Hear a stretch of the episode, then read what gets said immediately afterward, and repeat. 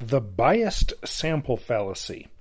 This is drawing a conclusion about a population based on a sample that is biased or chosen in order to make it appear the population on average is different than it actually is.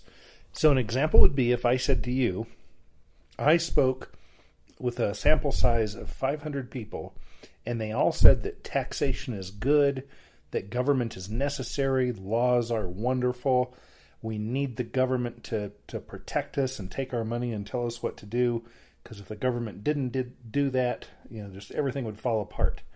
And you go, wow, you talked to 500 people and they all, 100% of them, thought that that was true? I said, yeah. Well, I spoke to the senators and the congressmen.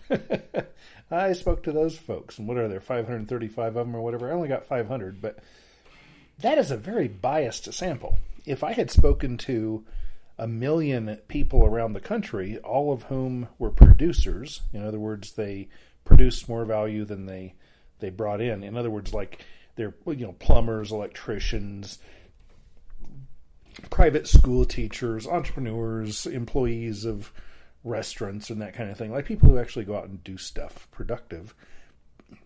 If we had asked that group of people, well, it would have been a very different answer. We wouldn't have had 100% saying that, 7th grade social studies class was actually true.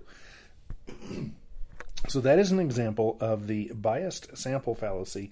Be very careful of this. When you hear statistics, look into them. See, there's got to be a reason somebody did the study.